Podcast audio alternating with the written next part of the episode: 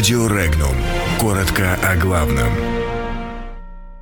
В Латвии разозлились на Россию. В Белоруссии страдают из-за нее. В огне и под огнем боевики вооруженных сил Украины не дают тушить Коминтернова. Надежды не оправдались. Страны Прибалтики вычеркнули из истории СССР. Как ценность не значится. В Молдавии глумятся над памятью о Великой Отечественной войне.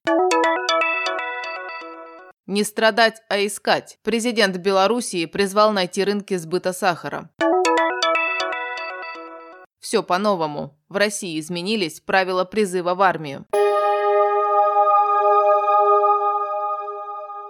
Жители загоревшегося в результате обстрелов вооруженных сил Украины поселка Коминтерново оказались заключены в укрытиях среди горящего населенного пункта. Непрекращающиеся обстрелы не дают возможности ни для тушения пожаров, ни для оказания первой помощи, сообщила накануне пресс-служба представительства Донецкой Народной Республики в совместном центре по контролю и координации режима прекращения огня. Всего с момента объявления всеобъемлющего бессрочного перемирия с 21 июля Киевские силовики нарушили перемирие более 300 раз, сообщают в Народной милиции Донецкой Народной Республики.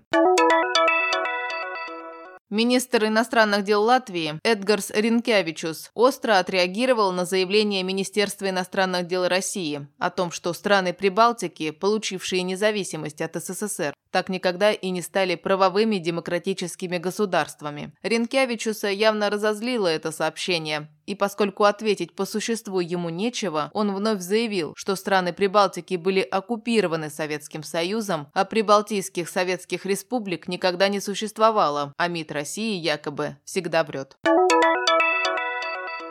Президент Приднестровья Вадим Красносельский предлагает молдавскому коллеге Игорю Дадону передать Приднестровью советский танк ИС-3, являющийся монументом Великой Отечественной войны. Танк находится в Унгенском районе Молдавии, недалеко от границы с Румынией, но при этом молдавские власти его не охраняют и его периодически оскверняют вандалы-националисты. Президент Приднестровья отметил, что танк-монумент не значится как историческая ценность в Молдове и ни у кого на балансе вообще не состоит.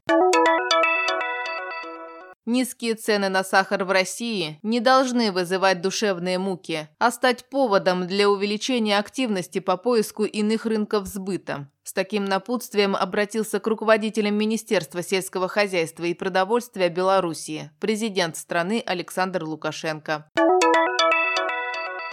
В России с 1 сентября изменились правила призыва в армию. Призывники получили возможность отказаться от отсрочки от службы. Новые правила призыва распространяются на студентов очной формы обучения, обладателей ученой степени, а также на родных братьев или сыновей, погибших на службе военных. Также у срочников, призванных до 1 сентября, появилась возможность досрочно демобилизоваться, если во время прохождения службы у них появились на это основания. Например, родился второй ребенок.